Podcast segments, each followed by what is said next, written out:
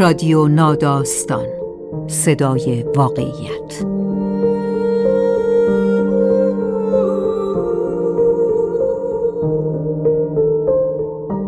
فصل دوم زندگی.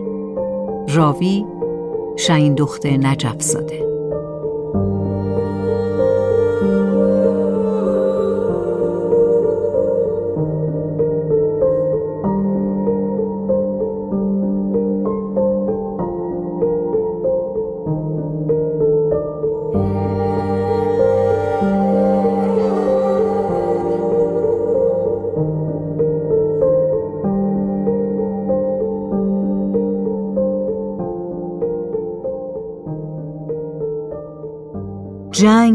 آن روی دیگر سکه زندگی است. ویران می کند و زندگی را بیرنگ می کند. زندگی های زیادی در طی سالهای جنگ از دست رفتند. اهالی شهر چشم باز کردند و دیدند زندگیشان از دستشان رفته. برای کاری جایی رفته بودند و دیگر نتوانستند برگردند خانه. مانده بودند خانه و دیدند خونپاره چطور دیوارهایشان را سوراخ کرده. داشتند زندگیشان را می‌کردند که ناگهان فهمیدند زندگی که روز به روز سال به سال خشت به خشت روی هم گذاشتند را باید در یک لحظه بگذارند و بروند. فکر می‌کردند می‌روند و دو روز بعد برمیگردند. بعد دیده بودند جنگ تمامی ندارد. فکر کردند ماه بعد جنگ تمام می شود و برمیگردند. سال بعد، دو سال بعد، وقتی جنگ تمام شد برمیگردند. جنگ تمام شد، اما خورم شهر هیچ وقت آباد نشد. رفته ها هیچ وقت برنگشتند و وقتی فهمیدند که باید برای تمام عمر جنگ زده هایی دور از خانه باشند یاد خانه ها را سخت در ذهن نگه داشتند. خانه های شهر در یاد ساکنانش با جزئیات تمام ماندند. جای اتاقها، دیوارها، درختها، بوی کولر و کاهگل و پشت بام. چه بچه بوده باشند، چه پا به سن گذاشته، شهر را خیلی خوب به یاد سپردند. طوری که بعد از نزدیک چهل سال جای دقیق وسیله ها را به یاد دارند. ساکنان خرمشهر کنار هم که بیستند و از خانه هایشان بگویند یک شهر ساخته می شود. شهری که دیگر نیست اما می شود چشم ها را بست گوش داد و در آن قدم زد. از کوچه هایش گذشت و مهمان خانه هایش شد خرمشهر بعد از جنگ هیچ وقت دوباره آباد نشد. اما قصه جاودانه خانه های آن در ذهن ساکنانش شهری چنان محکم می سازد که هیچ دشمنی با هیچ تیر و تانک و لودری نمی تواند خرابش کند. در متنی که میشنوید نسیم مرعشی از آن روی خشن و نادیده جنگ نوشته. از روایت آدمهایی که مجبور شدند وسط جنگ زندگی کنند و خانه ها و رویاهاشان را از نو بسازند. از سقف های رفته نوشته نسیم مرعشی با صدای نوشین جعفری. پروین پنجاه ساله. کوچه سپهر در خیابان سعدی دو طرفش خانه بود. خانه ما وسط کوچه بود. در خانه من که باز می‌شد اول وارد راهرو می شدیم. اتاق پذیراییمان یک در توی راهرو داشت، یک در توی حیات. مهمانهایمان را از در توی راهرو می بردیم توی اتاق پذیرایی. اما خودمان وقتی که توی حیات بودیم از در حیات می رفتیم تو. در اتاق پذیرایی یک دست مبل کرم قهوه‌ای داشتیم. اتاق دو پنجره داشت که به کوچه باز می شد. پنجره ها سمت راست اتاق بودند. عکس های خواهرم که ازدواج کرده بود را روی تاقچه های پنجره گذاشته بودیم.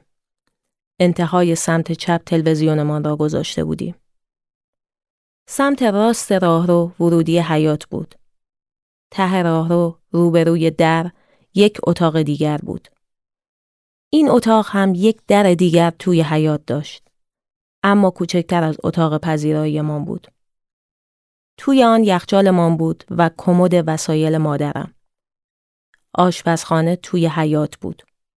سمت چپ راه رو یک راه پله بود که می‌رفت پشت بام. یک اتاق هم آنجا داشتیم. حماممان هم پشت بام بود. اتاق خیلی بزرگ بود. دو تا تخت دو طرفش بود که من و خواهرم روی آنها میخوابیدیم. وسایلمان را توی کمد آن اتاق و چمدانهایی که زیر تختها بود میگذاشتیم. این خانه را پدرم اجاره کرده بود اما آخر سر آن را صد هزار تومان خریدند. آن موقع خواهرهای دیگرم شهرهای دیگر دانشجو بودند. برادرم هم انگلیس درس می‌خواند. وقتی جنگ شد من داشتم می‌رفتم اول راهنمایی. اولین بار بود می‌خواستم مانتو بپوشم. تا قبل از آن ما برای مدرسه مانتو نمی پوشیدیم. توی خانه مدام صدای تق و توق می آمد. توی آسمان هم چیزهایی می دیدیم که نمی‌دانستیم چه هستند. همسایه ها می آمدند و می گفتند باید فرار کنیم. اما من و خواهرم می خواستیم بمانیم. من می خواستم مانتویم را بپوشم و بروم مدرسه. خواهرم هم می خواست کمک کند. آخرش برادرم آمد و به زور ما را برد. یک ژیان گرفته بود. به این شرط رفتیم که برویم اهواز و زود برگردیم. برای همین هم هیچ وسیله همراهمان نبردیم. نه پول، نه طلا، نه لباس. همینطوری سوار شدیم و رفتیم. گفتند می رویم کمی که اوضاع آرامتر شد برمیگردیم. ما دیگر برنگشتیم شهر. می گفتند نروید. فقط یک بار خیلی سال بعد وقتی عروسی کرده بودم رفتیم شهر را دیدیم. دهه هفتاد بود. هیچ چیز آنجا نبود. از هر کس میپرسیدیم نمی‌دانست خانهمان کجاست. تمام منطقه را عراقی ها با لودر صاف کرده بودند. یک همسایه داشتیم که شنیده بودیم پسرش داریوش آبادان مغازه زده. گفتیم برویم ببینیم داریوش از خانهمان خبری دارد یا نه.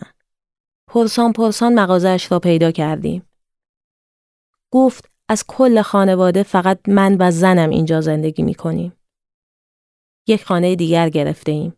خانه خودمان را صاف کردند. با ما آمد خوردم شهر. اما فقط توانست حدود خانه را نشانمان بدهد. یک زمین خاکی صاف را نشان می‌داد و می‌گفت از اینجا به بعد یک زمانی خانه های ما بوده.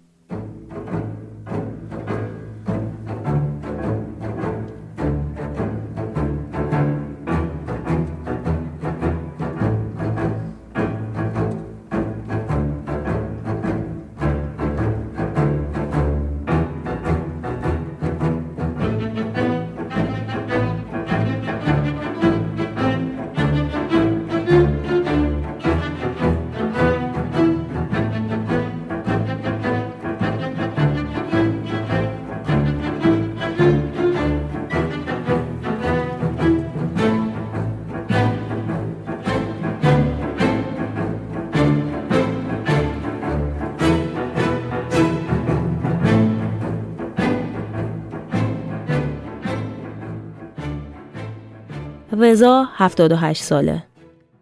خانه من خیابان اردی بهشت بود. خیابان اردی بهشت، کوچه وحید، پلاک یک. دیویست متر زیر بنا داشت. در را که باز می کردیم وارد ساختمان می شدیم. یک اتاق بزرگ داشتیم، یک پذیرایی و یک آشپزخانه. حیات پشت ساختمان بود. ته حیات برای امیر و پویان پسرهایم اتاقی ساخته بودیم. جنگ که شروع شد هشت نه ساله بودند. خانه پدر و مادر فخری همسرم آن طرف خیابان اردی بهشت بود. حیاتهایمان از پشت به هم چسبیده بود. حوز قشنگی هم توی حیات داشتند. خانه آنها هم مثل خانه ما اول وارد ساختمان می شدیم بعد حیات. توی دیواری که بین حیاتهایمان بود یک در درآورده بودم. بچه هایمان هر وقت می‌خواستند از آن در می رفتند خانه مادر بزرگشان و برمیگشتند. وقتی من می رفتم کویت یا خارجی جایی بچه ها آن طرف می ماندند. بمباران که شروع شد تا چند شب زیر میز نهارخوری میخوابیدیم. باور نمی کردیم. فکر می کردیم دولت نمی‌گذارد جنگ بشود. این فقط یک سر و صداست که تمام می شود. وقتی مجبور شدیم برویم هیچ چیز همراهمان نبردیم. نه پول، نه وسیله. جوراب هم نپوشیدیم. حتی حلقه نامزدیمان روی میز توالت ماند. وقتی رفتیم شنیدیم نیم ساعت بعدش عراقی ها رسیده اند به جاده احواز شهر. هر کس مانده بود اسیر شده بود. ما به فاصله نیم ساعت نجات پیدا کردیم. آمدیم تهران خانه گرفتیم و بچه ها را فرستادیم مدرسه. از راه دور اخبار را گوش می‌دادیم و میشنیدیم که چطور روز به روز با سقوط شهر همه چیزمان دارد از دست می رود. چند ماه بعد از آزاد شدن خرمشهر اجازه گرفتم و همراه خانواده شاهدا رفتم خرمشهر. شهر یک شهر دیگر شده بود. اما من لای خرابه ها خانه را پیدا کردم. هیچ چیز از وسیله های من نبود. چند جای خانه از بالا خورده بود و سوراخ سوراخ شده بود. خیلی از خانه ها را به خاطر مسائل جنگی صاف کرده بودند. اما خانه ما سرپا بود. وقتی دیدم سرپاست گفتم باید آن را دوباره بسازم. بچه ها را گذاشتم تهران.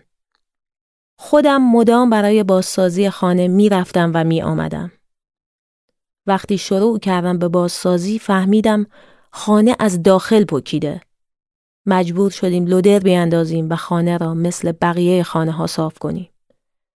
صاف کردیم و دوباره ساختمش. اما هیچ وقت نشد به آن خانه برگردیم. خرمشهر دیگر هیچ وقت آباد نشد.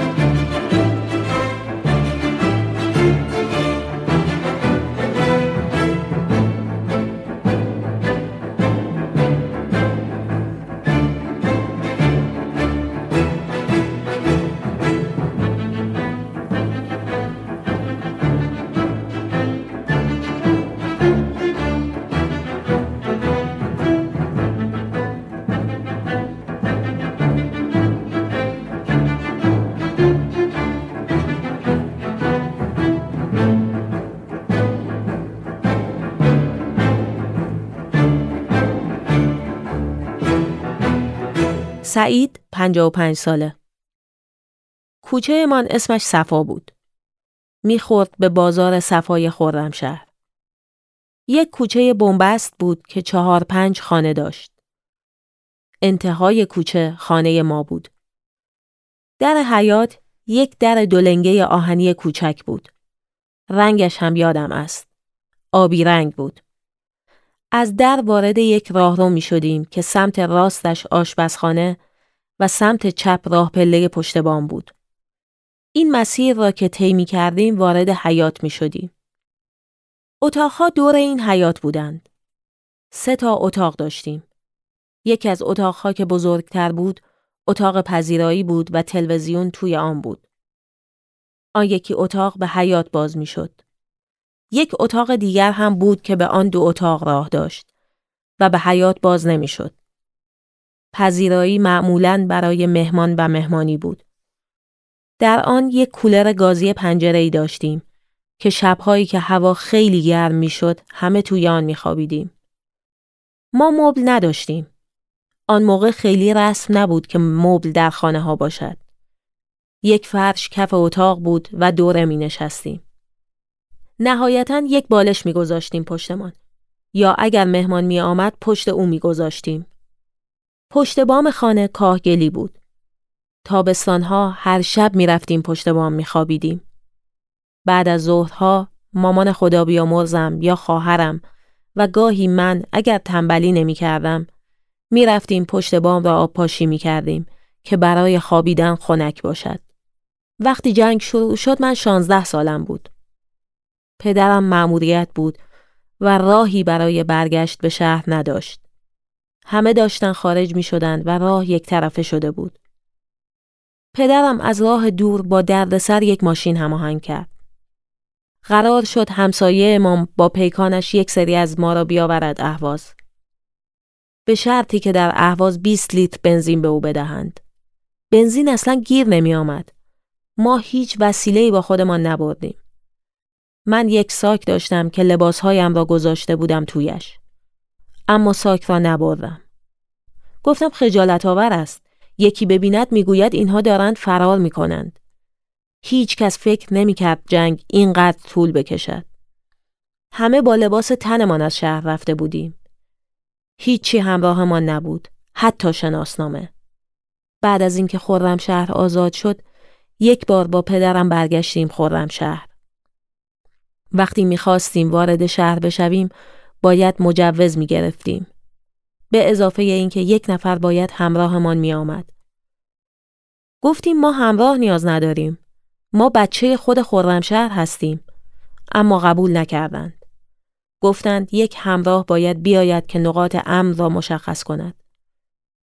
بعد از اینکه خرمشهر آزاد شد، خیلی از جاهایش را مینگذاری کرده بودند یا تله های انفجاری گذاشته بودند. وقتی با همراه وارد شهر شدیم چیزی که می‌دیدیم را اصلا باور نمی کردیم. ما خرمشهر را نمی شناختیم. اینقدر درب و داغان شده بود اینقدر خرابش کرده بودند که غیر قابل باور بود برایمان. اگر راهنما همراهمان نبود نمی توانستیم بفهمیم کجاییم. خانه ما در منطقه ای بود که آن را صاف کرده بودند. خانه مادرجون را هم صاف کرده بودند. حدود خانه را می دانستیم ولی اینکه خانه کجاست را نه. ما در حیاتمان یک درخت نارنج داشتیم. من مطمئن بودم اگر چیزی از درخت را پیدا کنم خانه را هم پیدا می کنم. اما حتی یک برگ هم از آن نمانده بود. ما در خرمشهر گم بودیم. دیگر هیچ وقت نرفتیم خرمشهر.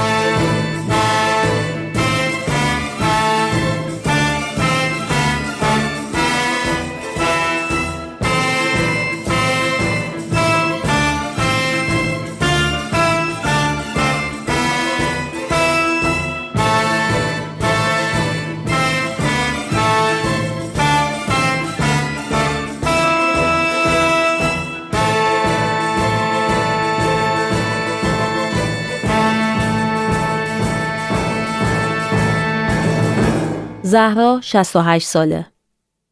خانه من خیابان چهل متری بود. یک خانه دوبر. روبروی مسجد جامع. متراژش 400 متر بود که تقریباً 200 مترش زیر بنا بود. دو اتاق خواب خیلی بزرگ و آشپزخانه بزرگی داشت. اول وارد یک راهرو می شدیم، بعد می رفتیم توی یک حال بزرگ. بعد یک راهروی دیگر داشت که مستقیم می‌رفت توی حیات بزرگی که همه اش را گلکاری کرده بودم و سبزیجات میکاشتم. اتاقها بزرگ بود. یکی از اتاقها حمام و دستشویی مجزا داشت. خانه خیلی راحتی بود. پنجره آشپزخانه به خیابان چهل متری باز می‌شد. مبلهای من بجو زیتونی بود. چوبش گردو و پاچش از مخمل بود. سفارش داده بودیم از تهران آورده بودند. بوفه و نهارخوری و سرویس اتاق خوابم را هم از تهران سفارش داده بودیم. وقتی ازدواج کردم شوهرم این خانه را خرید و مستقیم رفتیم توی آن مستقر شدیم. تقریبا ده سال در آن خانه زندگی کردم و سه بچه کوچک داشتم. یک هفته بود از تهران برگشته بودم. خانه را بازسازی کرده بودم. نقاشی و اینجور کارها. از تهران یک سری وسیله جدید خریده بودم. وسیله ها را با قطار فرستاده بودیم شهر. برای عروسی خواهرم هم ترمه و چیزهای دیگر خریده بودم. همه در انبار قطار شهر مانده بودند که جنگ شد. هیچ وقت نشد بروم و تحویلشان بگیرم. همه از دستم رفتند. سی و یکم شهریور خانه بودیم که خبر آمد محمد پسر یکی از فامیل هایمان دم در خانهشان شهید شد. خمپاره به قلبش خورده بود. مجبور شدیم برای تشییع جنازه او برویم شوشتر. اما وقتی می‌خواستیم برگردیم خانه دیدیم دیگر راه برگشت برای ما وجود ندارد. من می‌خواستم هر طور شده برگردم.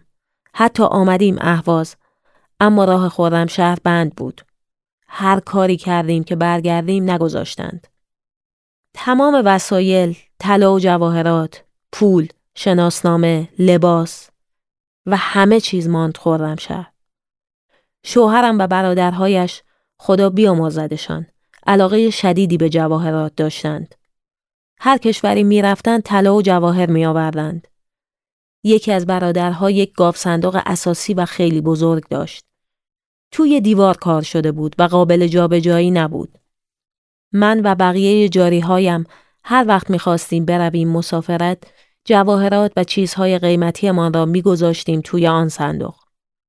قبل از اینکه بروم تهران خرید طلاهایم را گذاشته بودم توی همان گاف صندوق. وقتی برگشتم در آن یک هفته فرصت نکردم بروم و بیاورمشان. همانجا در گاف صندوق ماندند و از دست رفتند. خانه را با دیوارهایش صاف کرده بودند و گاف صندوق را هم لابد برده بودند. بعد از اینکه شهر آزاد شد خیلی دلم هوا کرده بود برگردم شهر. اما خطرناک بود.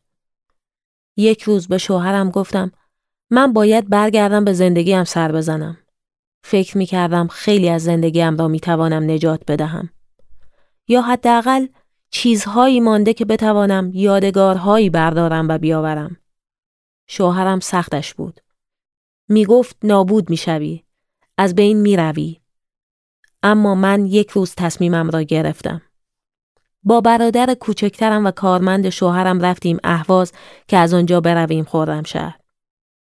خیلی سختی ها در راه کشیدیم.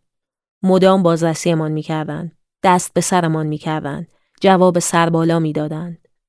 می‌گفتم خانه زندگیم آنجاست. اما می‌گفتند نمی‌شود وارد شوی. رفتم فرمانداری و استانداری. بالاخره توانستم اجازه ورود بگیرم. خرمشهر نابود شده بود. خانه ما هم دیوارهایش پر از ترکش بود و دیوارهای حیات کاملا ریخته بود. اما خود خانه خراب نشده بود. خانه پایگاه عراقی ها شده بود. هم خانه ما و هم خانه آتقی همسایه ایمان. هر دو خانه را پایگاه کرده بودند و در آن زندگی کرده بودند. ماشین لباسشویی من را پر از خاک کرده بودند و با آن چیزی مانند سنگر درست کرده بودند. در اتاق نهارخوری چاله ای کنده بودند. میز نهارخوری را برداشته بودند، پایه هایش را درآورده بودند و صفحه رویش را گذاشته بودند روی آن چاله. گویا وسایلی را قایم کرده بودند که بعدها بتوانند برگردند و ببرند. من می‌خواستم تخته روی میز را بردارم که ببینم آنجا چه خبر است و چی قایم کردند. اما گفتند خطرناک است. ممکن است مین کار گذاشته باشند. سر آخر یک مقداری وسیله توانستم بیاورم. اما همه ترکش خورده و نابود شده بود. یک مقدار از ظرفهای سرویس عروسیم را آوردم. ماشین لباسشوییم را هم خالی کردم و آوردم. سوراخ سوراخ بود و قابل استفاده نبود. اما من یادگاری می‌خواستم.